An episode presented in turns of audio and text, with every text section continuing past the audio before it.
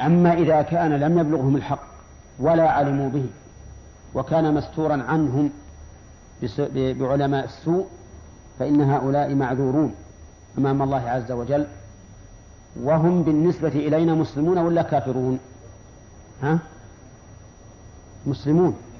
مسلمون. يعني نأخذ بعذرهم بخلاف الإنسان الذي تدين بدين الكفر. هؤلاء يقولون نحن مسلمون ولا ظنوا أن هذا كفر. فيعامل هؤلاء معاملة المسلمين. أما من كان يدين بدين الكفر وليس مسلما ولا ينتسب للإسلام فهذا كافر. يعني يحكم له في الدنيا بظاهر حاله وهو الكفر. حتى وإن كان معذورا عند الله فإنه بالنسبة إلينا نحكم له بظاهر بظاهر حاله وهو الكفر. مثل من كاليهود والنصارى وأشباههم الذين عمي عليهم الحق ولم يبين لهم فهؤلاء بالنسبة لنا كفار. فيجب أن نعرف الفرق. أما حكمهم عند الله يوم القيامة فالصحيح أنها أن من لم تبلغه الدعوة فإنه يمتحن يوم القيامة عند الله سبحانه وتعالى. والله تعالى أعلم بما كانوا يعملون. نعم. اي اي نعم. إيه لكن ما, ما هو قلنا إذا كان التأويل سائغا في اللغة العربية فهم يعذرون بتأويلهم. أي نعم. نعم. لكن قد يقال بفسقهم قد يقال بفسقهم لكن ما سمعت أحدا قال بتفسيق هؤلاء لأنه قد لا يتبين له وجه الخطأ.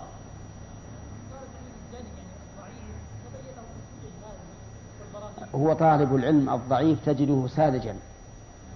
يعني ما عنده هذه التأويلات اللي مكثت في قلبه حتى صعب عليه استخراجها. طيب المهم الشروط كم صارت؟ خمسة. قال المؤلف يستتاب دعي عليه ثلاثة أيام والداعي من؟ الإمام أو نائبه. وضيق عليه. بماذا يضيق عليه؟ بكل الحالات يعني لا يحبس حبسا. لكن يضيق عليه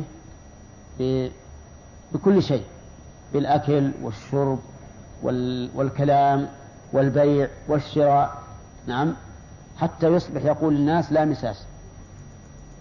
فإن تاب فذلك المطلوب وإن لم يتب قال المؤلف فإن لم يسلم قتل بالسيف.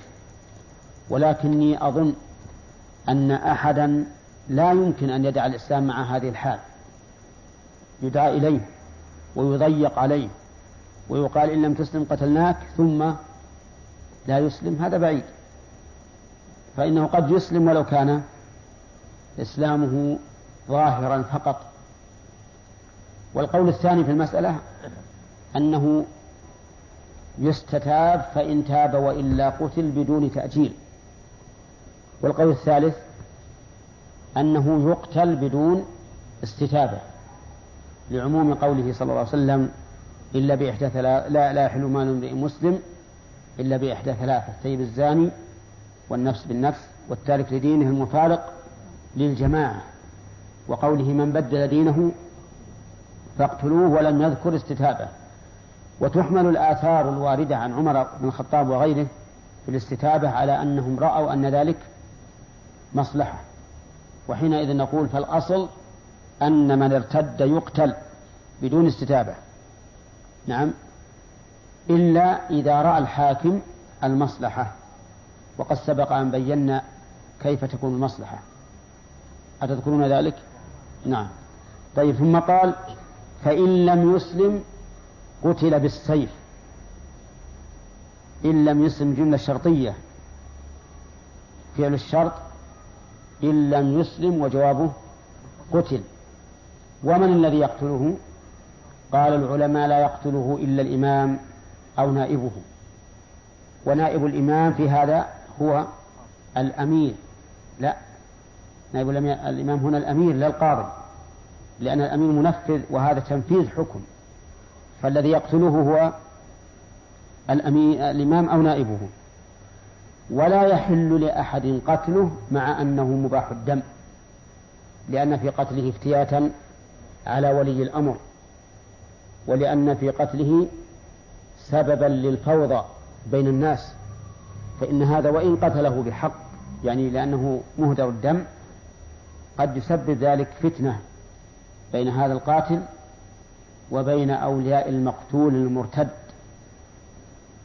فيحاولون يحاولون أن يأخذوا بماذا؟ بالثأر من هذا الذي قتل المرتد وإن كان مباح الدم ولهذا لا يتولى قتله إلا الإمام أو نائبه فإن قتله غيره فهل يضمنه؟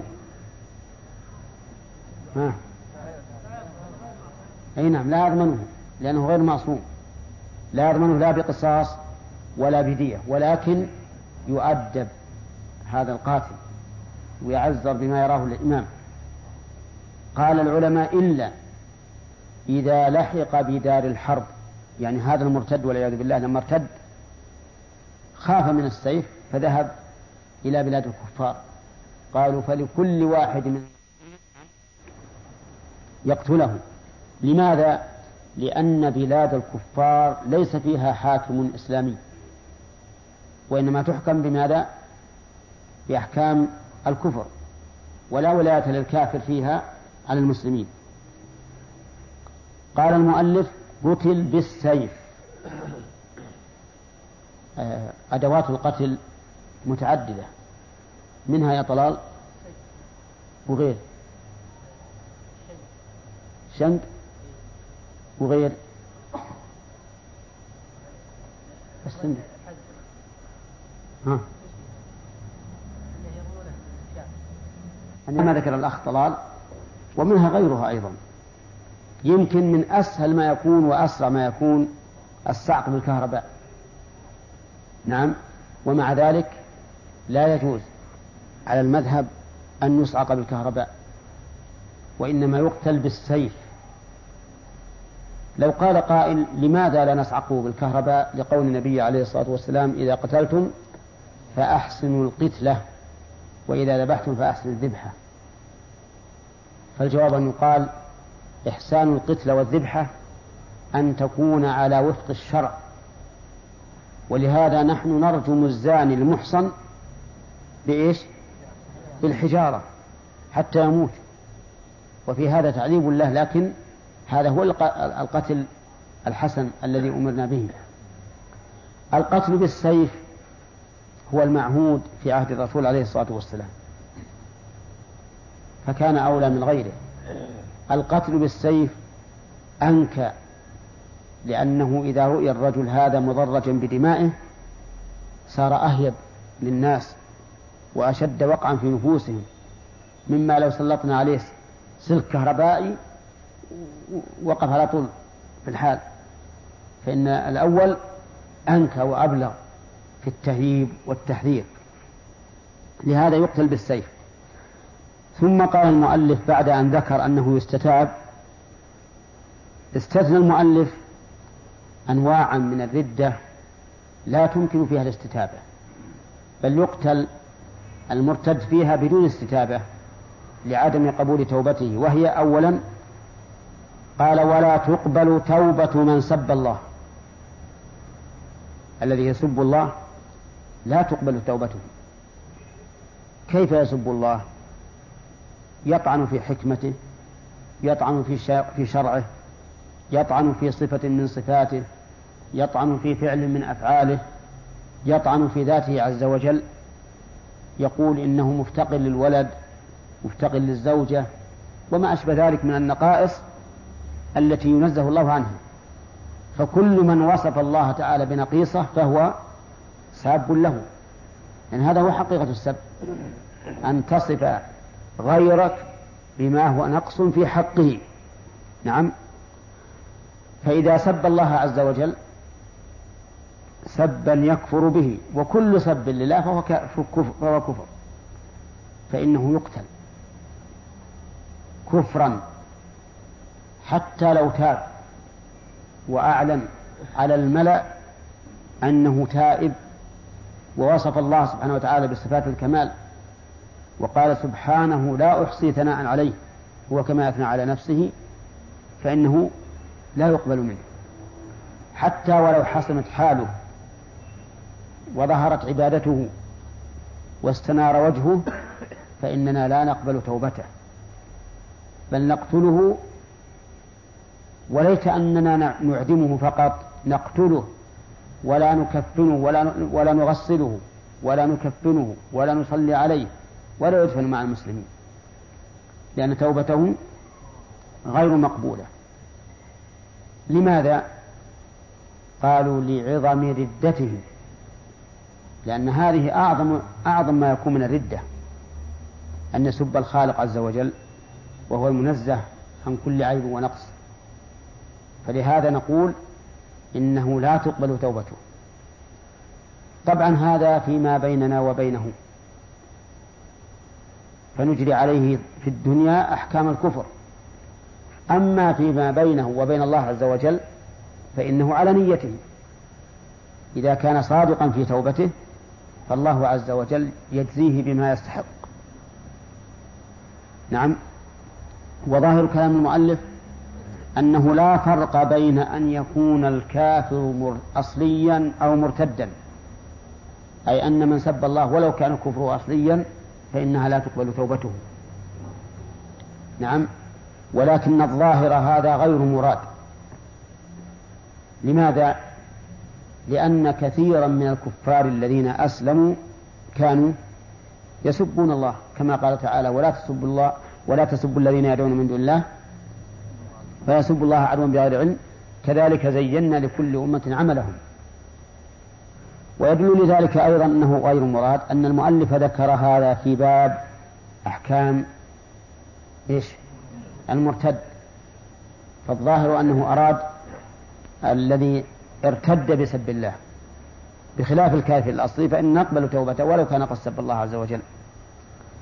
هذا ما ذهب إليه المؤلف والصحيح أن من سب الله عز وجل إذا علمنا صدق توبته فإنه يقبل فإنها تقبل توبته ويحكم بإسلامه لعموم قوله تعالى قل يا عبادي الذين أسرفوا على أنفسهم لا تقنطوا من رحمة الله إن الله يغفر الذنوب جميعا إنه هو الغفور الرحيم. إلى آخر الآيات.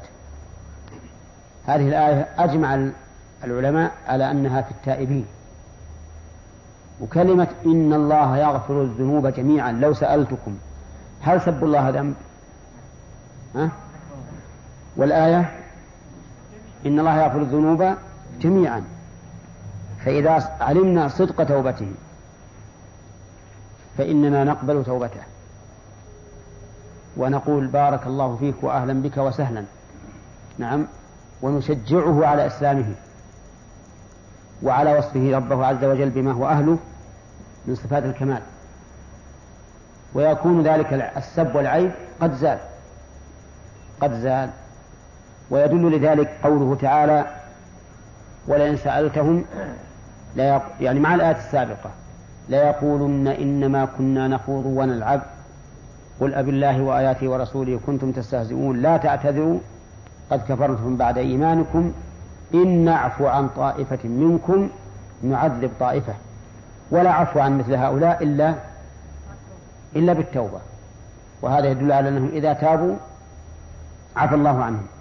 والاستهزاء من أعظم السب ثانيا قال أو رسوله. رسوله يعني من سب رسول محمد عليه الصلاة والسلام. فإنه لا تقبل توبته. بأن وصفوا بما هو نقص في حقه. نقص يعود على الرسالة وقد يقال وعلى شخصه لو وصفه بأنه كاذب أو ساحر أو يلعب على الناس على عقولهم أو ما أشبه ذلك فهو إيش؟ مرتد. ولا تقبل توبته. لأن ذنبه عظيم. ذنبه عظيم. لا تقبل التوبة منه. فلعظم ردته لا نقبل توبته. ونقول كما قلنا في سب الله عز وجل إن القول الراجح في هذه المسألة أننا إذا علمنا صدق توبته. وأن توبته حقيقة ورأيناه يعظم النبي صلى الله عليه وسلم بعد ذلك ويدافع عن شرعه فإننا نقبل توبته نقبل توبته لأن لأن الله يقول يا عبادي الذين أسرفوا على أنفسهم لا تقنطوا من رحمة الله إن الله يغفر الذنوب جميعا إنه الغفور الرحيم. ولكن إذا قبلنا توبته فهل يسقط عنه القتل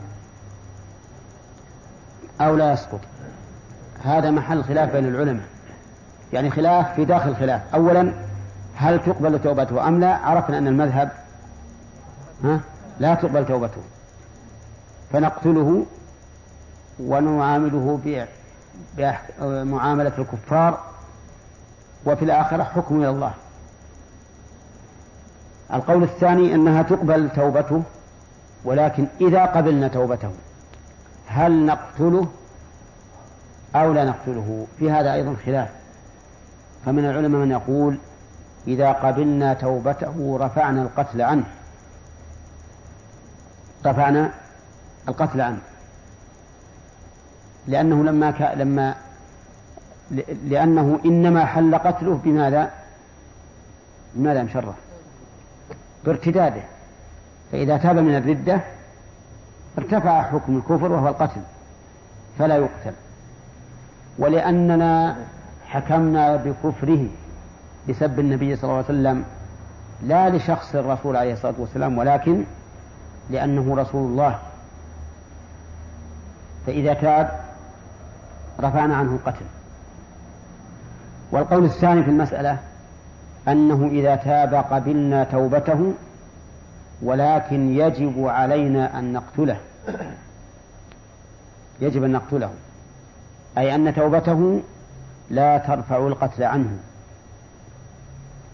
كيف؟ يقول لأن قتله حق للرسول عليه الصلاة والسلام. والرسول عليه الصلاة والسلام لا نعلم هل عفى عن حقه أم, أم لم يعفو؟ بخلاف من سب الله فإن قتله حق لله والله تعالى قد أعلمنا بأنه يغفر الذنوب جميعا لمن تاب. فيسقط عنه أي فيسقط عنه أي عن من سب الله القتل. أما من سب الرسول عليه الصلاة والسلام فإننا نقبل توبته ونقول هو الآن مسلم يغسل ويكفن ويصلى عليه ويدفن مع المسلمين ويرث من مات من أقاربه ويورث لكن القتل واجب لماذا؟ ها؟ نعم أخذا بحق الرسول عليه الصلاة والسلام لأن هذا من حق الرسول وفي هذا ألف شيخ الإسلام رحمه الله كتابا مجلدا سماه الصارم المسلول في تحتم قتل ساب الرسول. الصارم المسلول في تحتم قتل ساب الرسول. وأن من سبه عليه الصلاة والسلام فهو فإنه يقتل بكل حال. المسألة الثالثة قال ولا من تكررت ردته. أن تكررت ردته فإنه لا فإنه يقتل. مثل كفر ثم تاب. ثم كفر. تكررت ولا لا؟ تكرر. لا نقبل توبته. المرة الثانية ما نقبل توبته. لماذا؟ قال لأنه لما كذب في التوبة الأولى فيمكن أنه كذب في التوبة الثانية. نعم. فلا نقبل. قد يكون هذا الرجل متلاعبا. يكفر اليوم ويتوب غدا ما نقبل. والتكرار يحصل باثنتين. وقيل لا بد أن يكون ثلاثا وهو رواية عن أحمد لكن المذهب يحصل باثنتين. طيب العلة لماذا قلت؟ ها؟ لأنه قد يكون كاذبا. في الثانية كما كذب في الأولى. ولكن نعم هذا هذا التعليل. الدليل قوله تعالى إن الذين آمنوا ثم كفروا ثم آمنوا ثم كفروا ثم ازدادوا كفرا. لم يكن الله ليغفر لهم ولا ليهديهم سبيلا. وانتفاء المغفرة عنهم لعدم قبول توبتهم ولو قبل الله توبتهم لغفر لهم.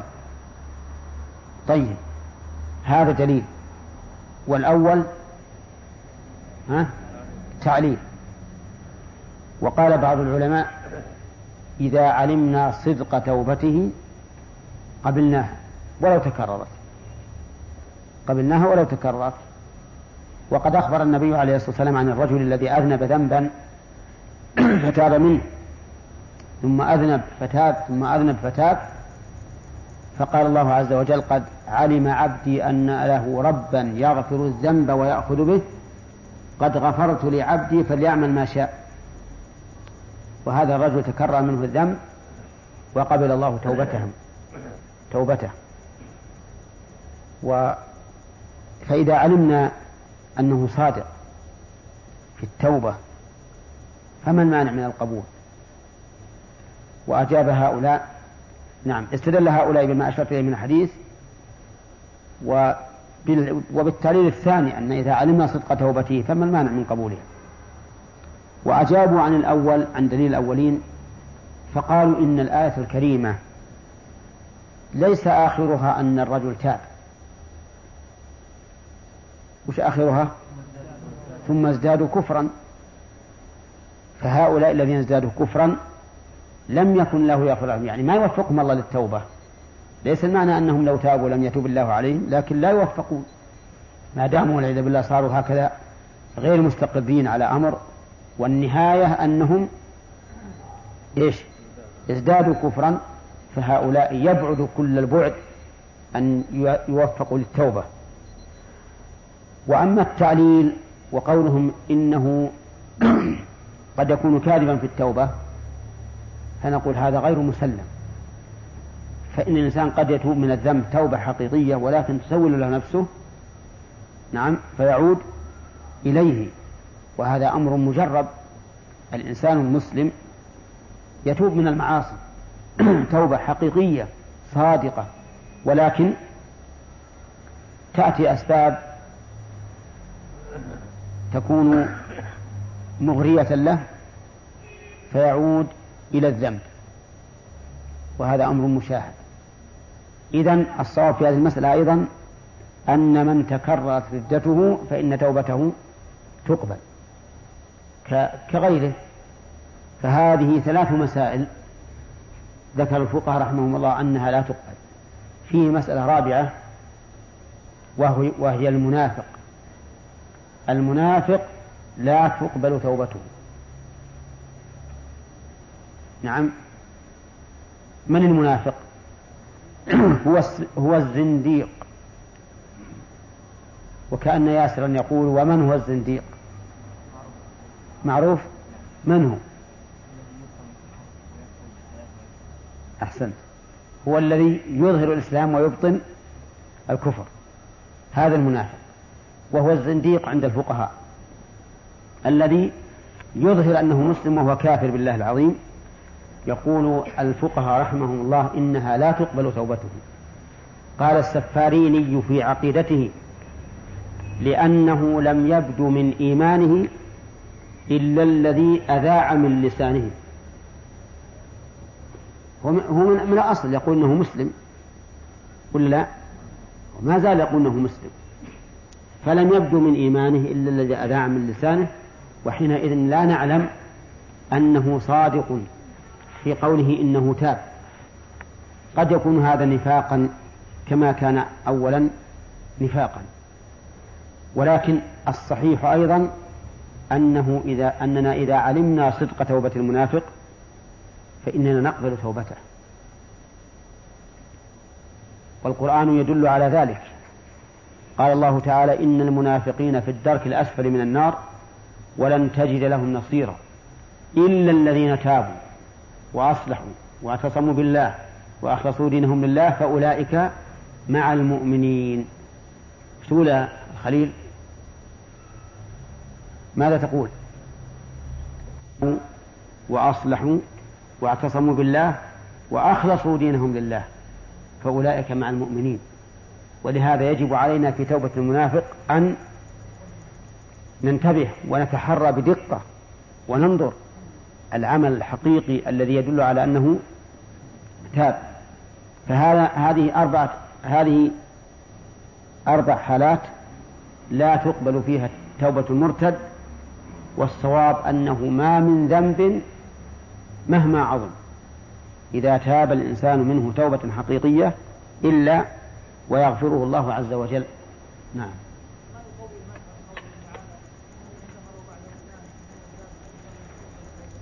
نعم. نعم. ثم ازدادوا كفرا لم تقبل توبتهم. هؤلاء لأنهم ازدادوا كفرا. والغالب أنهم ما ما يتوبون مثل الآية الثانية تقيدها الآية الثانية.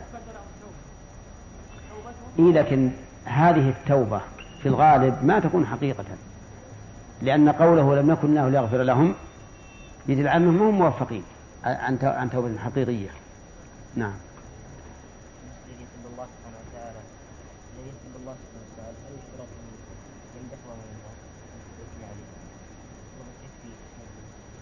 كيف؟ الذي يسب الله سبحانه وتعالى هل اشترط له أن يثني على الله سبحانه وتعالى.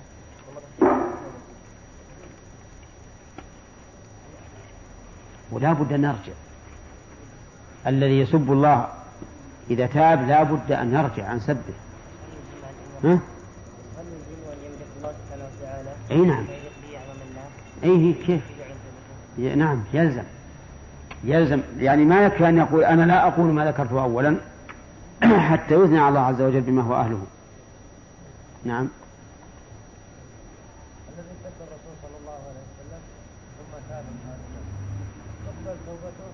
ولكن يقال إنه يقتل نعم. لأنهم يقولون إن ذلك حق الرسول صلى الله عليه وسلم. نعم. فهو دليلهم على أن يعني حق الرسول هو قتل هذا أي نعم. الدليل على هذا هو أن أن أن الرسول عليه الصلاة والسلام له من الحق العظيم ما ليس غيره من الناس. وسب الرسول عليه الصلاة والسلام ليس كسب فلان أو فلان لأنه سب للشرع. فكان مستحقا للقتل بهذا السب بهذا السب. لما تاب فيما بينه وبين الله لأن سبه للرسول في الواقع انتهاك لحرمة الله وحرمة رسوله. لما سب لما تاب من السب فيما بينه وبين الله قلنا نرفع عنك حكم الكفر. لكن الرسول عليه الصلاة والسلام لا بد أن يأخذ بحقه.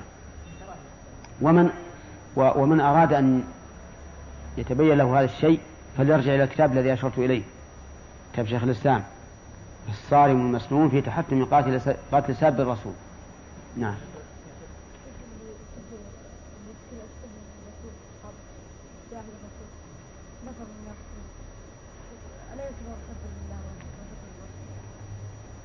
إي نعم. هو مستلزم مستلزم سب الرسول مستلزم لسب الله. ها؟ لأنه حقه سمح عنه. الرسول له حق إن شاء عفى عنه وإن شاء لم يعفو لكن بعد موته لا ليس بيده عفو ولا ولا انتقام. نعم.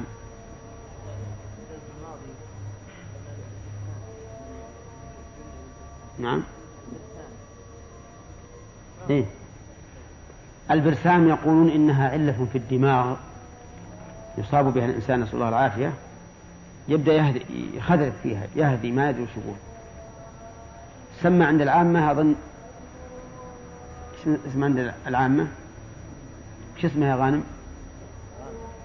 كيف؟ سميناها لكم لما كنا نتكلم على تصرفات المريض. يسمونها أبا دمغة.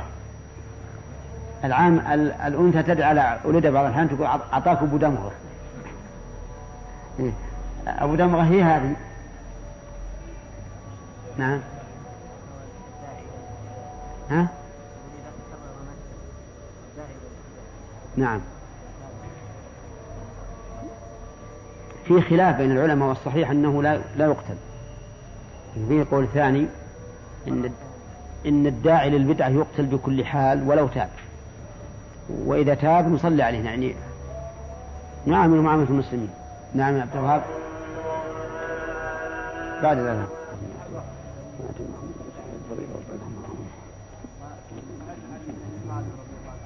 نعم إيش؟ نعم. نعم. ولا تعذبوه بعذاب بعذاب الله نعم. وعمل علي بن ابي طالب رضي الله تعالى عنه نعم. حينما حرق الذين له هذا يقال إنه اجتهد رضي الله عنه. اجتهد ولكن ما علم بالحديث. ولهذا لما قال ابن عباس رضي الله عنه يعني لو كنت في مقام علي بن أبي طالب لقتلتهم. لقول النبي صلى الله عليه وسلم من بدل دينه فاقتلوه. وما أحرقتهم بالنار لقوله ولا تعذبوا بعذاب الله. فلما بلغ عليا فلما بلغ عليا ذلك قال ما أسقط ابن ما أسقط ابن أم الفضل على الهنات. يعني على العيب. فكأنه رضي الله عنه رجع. إي نعم. نعم.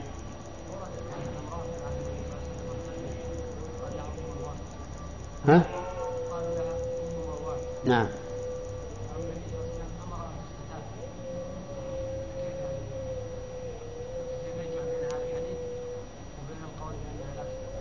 مثل ما قلنا إنه هذا يكون لعله للمصلحة لأن هذه قضية عين والحديث من بدل دينه فاقتلوه عام لفظ عام.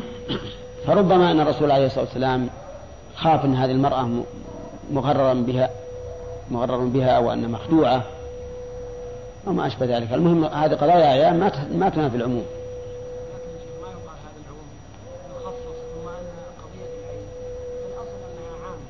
لا سلام. إذا كان عندنا لفظ عام وقضية عام محتملة يعني يبقى الآن الدليل غير وارد لأنه محتمل يمكن لها عذر استتابها الرسول من أجله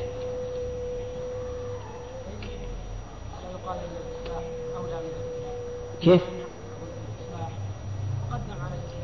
وعلى كل حال ينظر ينظر في موضوعه ما دام قلنا إنه الأصل أن يقتل إلا إذا رأى الإمام المصلحه في بقائه فهذا ينظر فيه. نعم. نعم. سمع سمعت ذلك. لأن هذا هو المعروف في الرسول عليه الصلاة والسلام. ولأن هذا أنكى وأبلغ في التحذير. ذكرها الأخ إبراهيم الدبيان وأجبنا عنها. إن الذين كفروا نعم. بعد إيمانهم. لا ثم ازدادوا كفرا لن تقبل توبتهم وأولئك هم الضالون. نعم.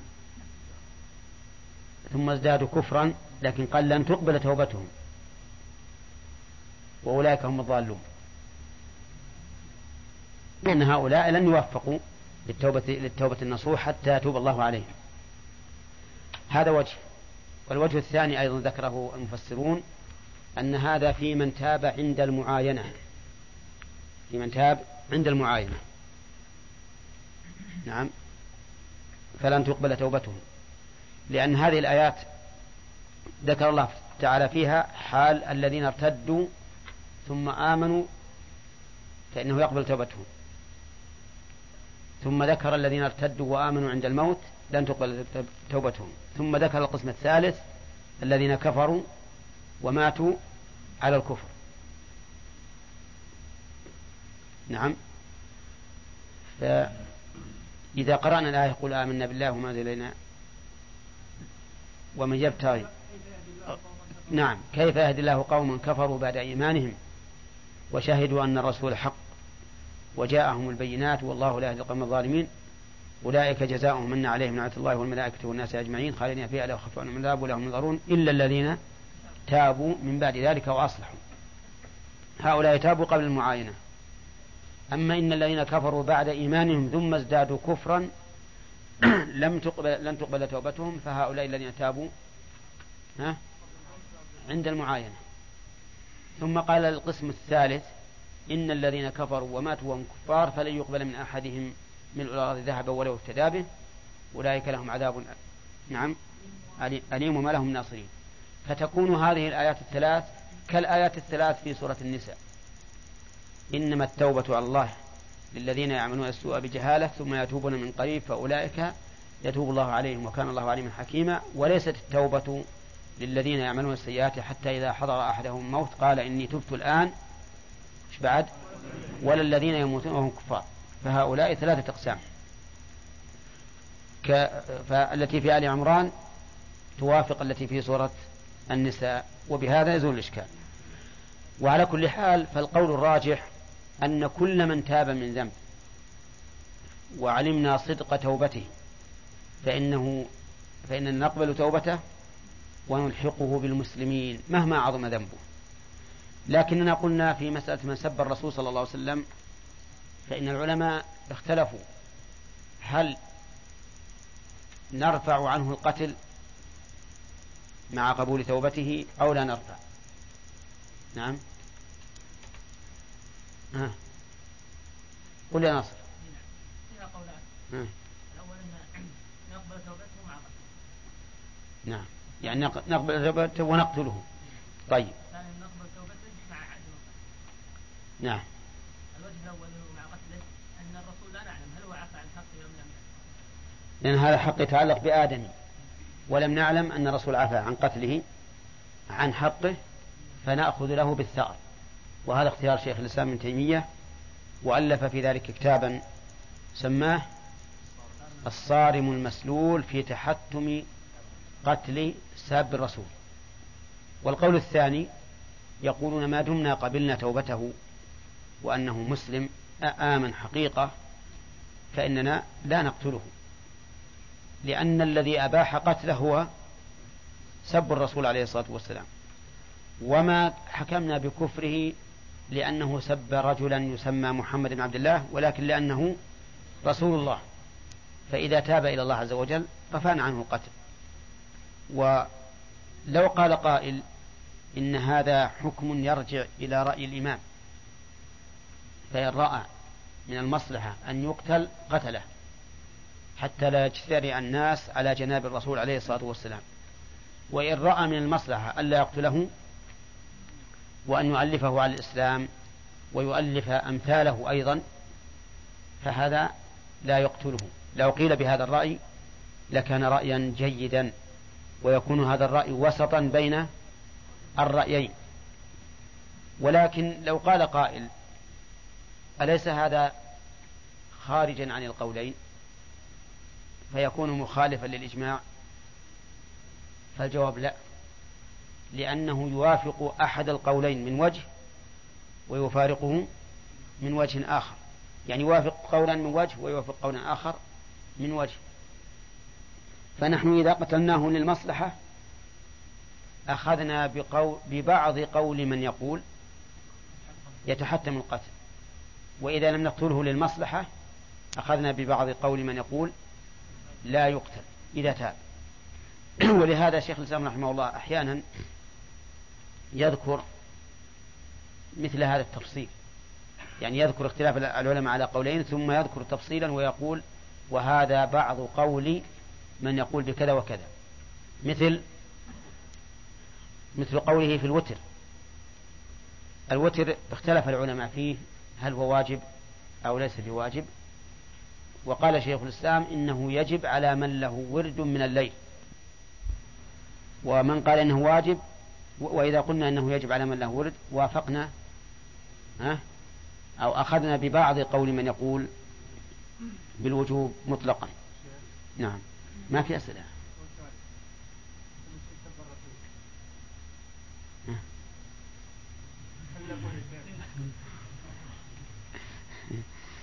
خلف واحدة بسم الله الرحمن الرحيم. ناخذ الدرس الجديد. قال المؤلف رحمه الله وتوبة المرتد. توبة المرتد يعني توبة الراجع عن الإسلام. وكل كافر يعني الكافر الأصلي. لأن الكفار عندنا قسمان مرتد وأصلي. فالأصلي هو الذي لم يزل على كفره والمرتد هو الذي كان مؤمنا ثم خرج عن الإيمان الكفر والعياذ بالله. والثاني أشد ها؟ الثاني أشد من الأول. الثاني أشد من الأول وأعظم. نسأل الله العافية. ولهذا يقتل بكل حال. كلمة توبة معناها الرجوع في اللغة. أما في الشرع فهي الرجوع من معصية الله إلى طاعته بترك المحظور وفعل المأمور. ولها شروط خمسة ذكرناها سابقا وهي بالإجمال الإخلاص لله عز وجل والندم على ما فات والإقلاع عنها عن الذنب في الحال والعزم على أن لا يعود وأن تكون التوبة في وقت القبول. تكون التوبة في وقت القبول. هذه خمسة شروط. إذا اختل شرط منها و... و... اختل منها شرط واحد لم تصح التوبة. طيب. توبة المرتد وكل كافر وش عندكم؟ عندي أنا بأن يشهد لكن الظاهر إسلامه الصحيح إسلامه يعني أن يسلم والإسلام معناها الاستسلام لله. فإن كان ظاهرا لا باطنا فهو نفاق وإن كان ظاهرا وباطنا فهو حقيقة. فالمنافقون مسلمون ظاهرا لكن باطنا كفار والمؤمنون مسلمون ظاهرا وباطنا. والذي عليه مدار الثناء هو الإسلام ظاهرا وباطنا. توبته إسلامه بماذا؟ قال بأن يشهد أن لا إله إلا الله وأن محمد رسول الله. يشهد نطقا باللسان واعترافا بالجنان. فلا يكفي النطق. والنطق وإن كفى بالنسبة لنا في أمر الدنيا فإنه لا يكفي بالنسبة لله عز وجل. ولهذا كان المنافقون يذكرون الله ولا يذكرون الله إلا قليلا. كان المنافقون يشهدون أن محمد رسول الله. والله يقول والله يعلم إنك لرسوله والله يشهد إن المنافقين لكاذبون. فالشهادة ظاهرا لا تنفع أمام الله عز وجل لكن أمامنا تنفع. تعصم ماله ودمه. قال يشهد أن لا إله إلا الله. هذه الكلمة العظيمة هي مفتاح الإسلام. يدخل بها الإسلام من يقولها. ويخرج من الإسلام من ينكرها. فما معنى لا إله إلا الله؟ الإله معناه المعبود. الإله هو المعبود بحق أو بغير حق. لكن إن كان معبودا بحق فألوهيته حق. وإن كان معبودا بغير حق فألوهيته باطلة. ذلك بأن الله هو الحق. وأن ما يدعون من دونه هو الباطل. إذا لا إله أي لا معبود. ويجب أن نقدر الخبر. تقديره لا معبود موجود. خطأ؟ خطأ. لا نقول لا إله حق. لا إله حق. يعني لا إله حق في ألوهيته. وأنه أهل لها إلا الله عز وجل. وعلى هذا فيكون الخبر محذوفا ويكون تكون لفظ الجلالة يكون لفظ الجلالة بدلا من ذلك الخبر المحذوف. والبدل هو المقصود في الحكم. كما قال ابن مالك رحمه الله التابع المقصود بالحكم بلا واسطة هو المسمى بدلا فهو المقصود بالحكم. إذا فالإله الحق هو الله عز وجل. فأنت عندما تقول لا إله إلا الله معناها أعتقد اعتقادا جازما لا شك فيه بأن جميع المعبودات التي تعبد من دون الله فألوهيتها باطلة وأن الإله الحق هو الله عز وجل رب العالمين. ثانيا يقول وأن محمد رسول الله. وأن محمد رسول الله لا بد من انضمامها إلى إلى الجملة الأولى. يشهد بالشهادتين.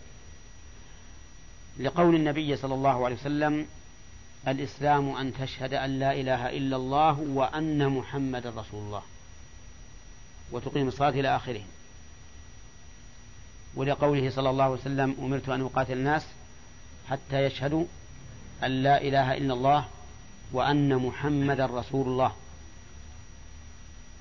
فهذه الأدلة وأشباهها تدل على أنه لا يتم الإسلام إلا بالشهادتين. إلا بالشهادتين. ولكن هناك نصوص أخرى تدل على أن الإنسان يدخل في الإسلام بالشهادة الأولى وهي لا إله إلا الله. ومن ذلك حديث أسامة رضي الله عنه في قصة المشرك الذي أرهقه أرهقه أسامة فلما أرهقه قال لا إله إلا الله فقتله. فأخبر النبي صلى الله عليه وسلم بذلك فقال أقتلته؟ بعد أن قال لا إله إلا الله قال نعم يا رسول الله. إنما قالها تعوذا يعني ليعود بها من القتل. ما قالها عن قلب؟ فقال أقتلته بعد أن قال لا إله إلا الله وما زال يكررها عليه؟ قال أسامة حتى تمنيت أن أسلمت بعد. يعني تمنى أنه ما بعد أسلم. علشان إذا أسلم فإن الإسلام يهدم ما قبله. وهذا يدل على أنه بقوله لا إله إلا الله دخل في الإسلام وعصم دمه. هذا دليل. دليل آخر. أن النبي صلى الله عليه وسلم حضر وفاة عمه أبي طالب. وكان يقول له يا عم قل لا إله إلا الله كلمة أحاج لك بها عند الله ولم يذكر الشهادة الثانية. لم يذكر الشهادة الثانية وهي شهادة أن محمد رسول الله. ومن ثم اختلف العلماء هل توبة المرتد والكافر بقول لا إله إلا الله فقط ثم يطالب بشهادة أن محمد رسول الله فإن شهد وإلا قتل أو لا يدخل في الإسلام حتى يشهد الشهادتين. وينبني على ذلك أننا إذا قلنا بالأول إذا قلنا بالأول ثم قال لا إله إلا الله ثم قال لا إله إلا الله فقد دخل في الإسلام. فإذا لم يقل لا محمد رسول الله قتلناه لأنه مرتد. لأنه مرتد. وأما على الثاني الذي يقول إن الكافر والمراد بالكافر الأصلي هنا في المثال الذي نذكره الآن. الذي يقول لا لا يدخل الإسلام إلا بشهادتين فإنه إذا قال أشهد أن لا إله إلا الله ثم أبى أن يقول أشهد أن محمد رسول الله فإننا لا نقتله. لأنه لم يكن مرتدا الآن حيث إنه لا يدخل في الإسلام إلا إيش؟ إذا شهد الشهادتين. وإذا لم يوجد الشرط وهو شهادة الشهادتين فإنه لا يوجد المشروط وهو الإسلام. وحينئذ فيبقى على كفر الأصلي ثم يعامل بما يقتضيه ذلك الكفر. عرفتم؟ وقال بعض العلماء إذا كان هذا الإنسان يقر بأن محمد رسول الله ولكنه مشرك. فإنه فإنه يكفي في توبته أن يشهد أن لا إله إلا الله. لماذا؟ لأنه يشهد أن محمد رسول الله. وبنوا على ذلك قصة أبي طالب. فقالوا إن أبا طالب يشهد أن محمد رسول الله. ويقول إنه لقد علموا أن ابننا لا مكذب لدينا ولا يعنى بقول الأباطل. فيشهد بأنه رسول لكنه مشرك. فلذلك يكتفى منه بشهادة أن لا إله إلا الله. وهذا يوجد كثيرا في من ينتسب للإسلام وهو مشرك يدعو الأموات ويستغيث بهم وما أشبه ذلك. فهذا يقول أشهد أن محمد رسول الله. ما عنده إشكال في هذا. لكنه مشرك بالله. فنقول في مثل هذا يكتفى بتوبته أن يقول إيش؟ لا إله إلا الله. لأن الكلمة الثانية أشهد أن محمد رسول الله كان يقر بها ولا ينكرها. يقر بها ولا ينكرها. فإذا أتى بالأولى أشهد أن لا إله إلا الله تم إسلامه. نعم. وكذلك أيضا يقولون من كان يقول لا إله إلا الله يشهد أن لا إله إلا الله ولا يشرك بالله لا عيسى ولا غيره يعني ما يشرك بالله ما يجعل الله شريكا لا عيسى ولا غير عيسى مخلص. لكن لا يشهد أن محمد رسول الله فإذا أتى بأن محمد رسول الله وشهد بها فقد دخل في الإسلام. لأنه في الأول كان يشهد أن لا إله إلا الله. وبالحقيقة أن هذين القولين لا يخرجان عما سبق لأن لازمهما أن هذا الذي أسلم قد أتى بماذا؟ بالشهادتين جميعا. قد أتى بالشهادتين جميعا. والظاهر لي من الأدلة أنه إذا شهد أن لا إله إلا الله فقد دخل في الإسلام. ثم يؤمر بشهادة أن محمد رسول الله. فإن شهد وإلا فهو مرتد يحكم بردته ويقتل مرتدا. فتكون الأولى هي الأصل والثانية شرط في عصمة دمه وفي صحة الأولى أيضا. ثانية شرط في صحة الأولى فإذا لم يقل أشهد أن محمد رسول الله فإنه يعتبر مرتدا عن الإسلام. طيب أما المذهب فكما رأيت توبته أن يقول أشهد أن لا إله إلا الله وأشهد أن محمد رسول الله فلو قال أشهد أن لا إله إلا الله ثم أغمي عليه فمات. ها فهو مسلم ولا لا؟ غير مسلم على المذهب. غير مسلم فلا يغسل ولا يكفن ولا يصلى عليه ولا يدفن مع المسلمين. نعم. وعلى القول الثاني الذي يقول إن أشهد أن لا إله إلا الله كاف في الإسلام يكون مسلما نعم قال و ومن كان كفره بتحت فرض ونحوه وش نحوه؟ كجحد تحريم الزنا مثلا والخمر وجحد تحليل الخبز والبيض. وما أشبهه. نعم. لأن عندنا جحد واجب وجحد محرم وجحد حلال. كلها قد تكون كفرا. طيب فإذا كان جحد فإذا كان كفر بجحد هذا فإن توبته مع الشهادتين يقول المؤلف إقراره بالمجحود به. هذا رجل ينكر فرضية الصلاة. ينكر فرضية الصلاة. ويقول أشهد أن لا إله إلا الله وأشهد أن محمد رسول الله. هل تصح توبته؟ ها؟ لا. ما تصح. لأنه جاحد.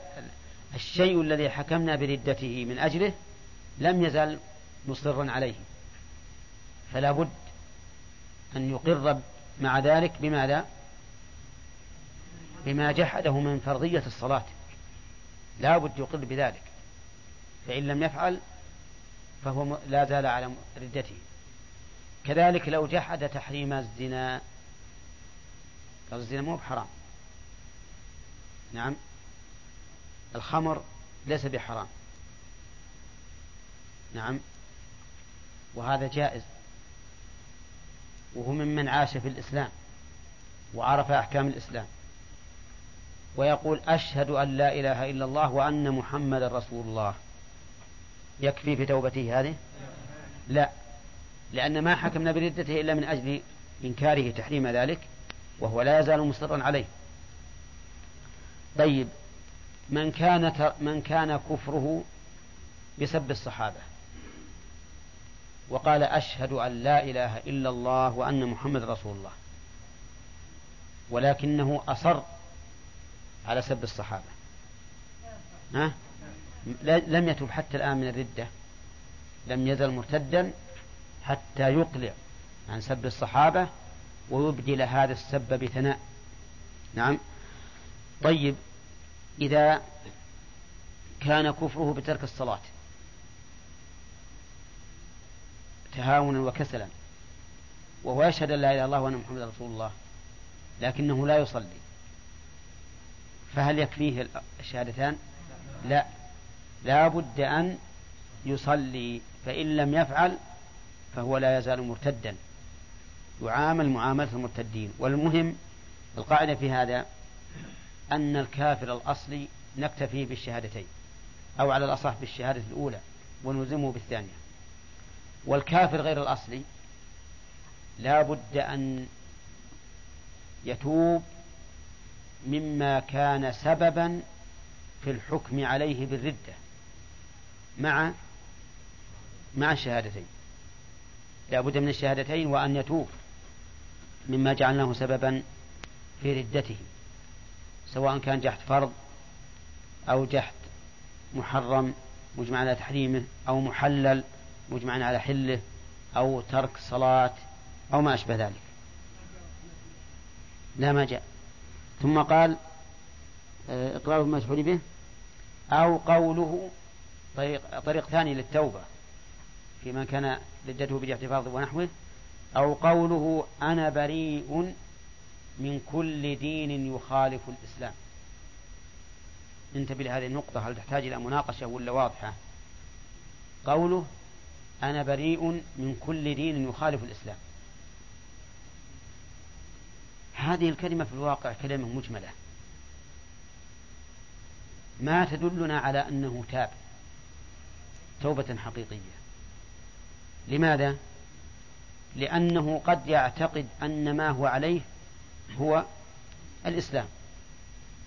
وما أكثر الذين يدعون أنهم مسلمون ويتبجحون بالإسلام وهم كفار.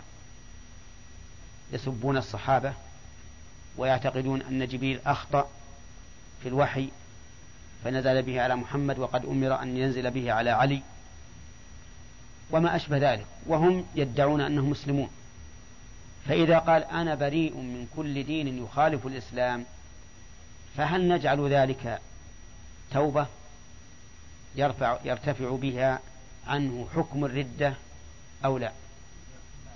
لا. الواقع أن هذه هذه الكلمة من المؤلف رحمه الله فيها نظر ظاهر. لأنه قد يكون محكوما بردته من أجل فعل يعتقد هو نعم أنه من الإسلام. وليس من الإسلام في شيء. فمثل هذا لا نقبل منه. حتى يصرح بأنه رجع عما حكمنا بكفره من أجله. أما أنه بريء من دين الإسلام من كل دين يخالف الإسلام فهذا لا لا يدل على توبته. ما دام هو يقول إنه مسلم.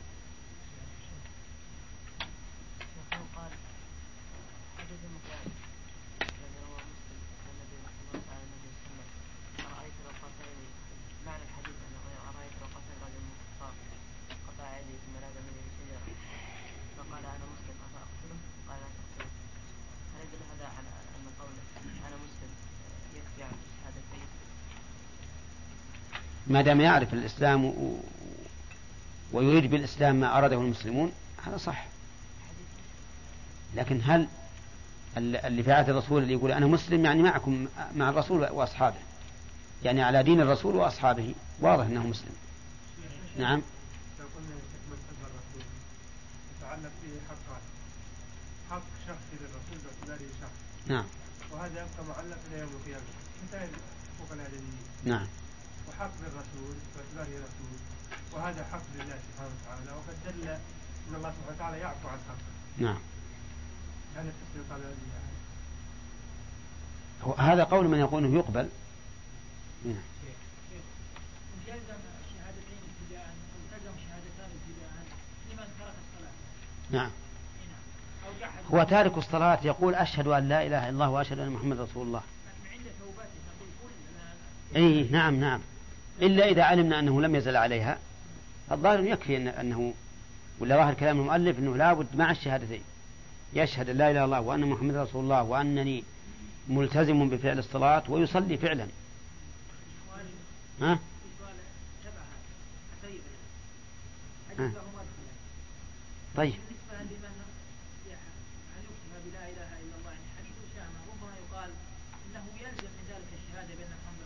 نعم نعم. فإذا قر والرسول صلى الله عليه وسلم كان يقول لا إله إلا الله. نعم. فإذا قر بلا إله إلا الله قر ضمنا بأن محمد نعم هو مع حديث ما ما دام ما دام يقول إنه لا إله إلا الله وأنه ضمنا يقر بشهادة أن محمد رسول الله نقول قل أشهد أن محمد رسول الله. إذا إذا أبى حكمنا بردته. لكن يقول لا إله إلا الله ويتمسك بالقبر ويدعو. أي نعم. هذا نقول له أيضا لا بد لا بد أن تقر بأن ما بأن ما أنت عليه شرك وتتم منه. نعم. يعني على, كل فرد لا. قصدك ولا عموما بمعنى أنه قال كل أصحاب الرسول ارتدوا. إلا نفرا قليلا. لا لا لا. هذا هذا فيه تفصيل. لكن إذا إذا سبهم عموما. مثل أن يقول كلهم ارتدوا إلا خمسة أو ستة أو ما أشبه ذلك.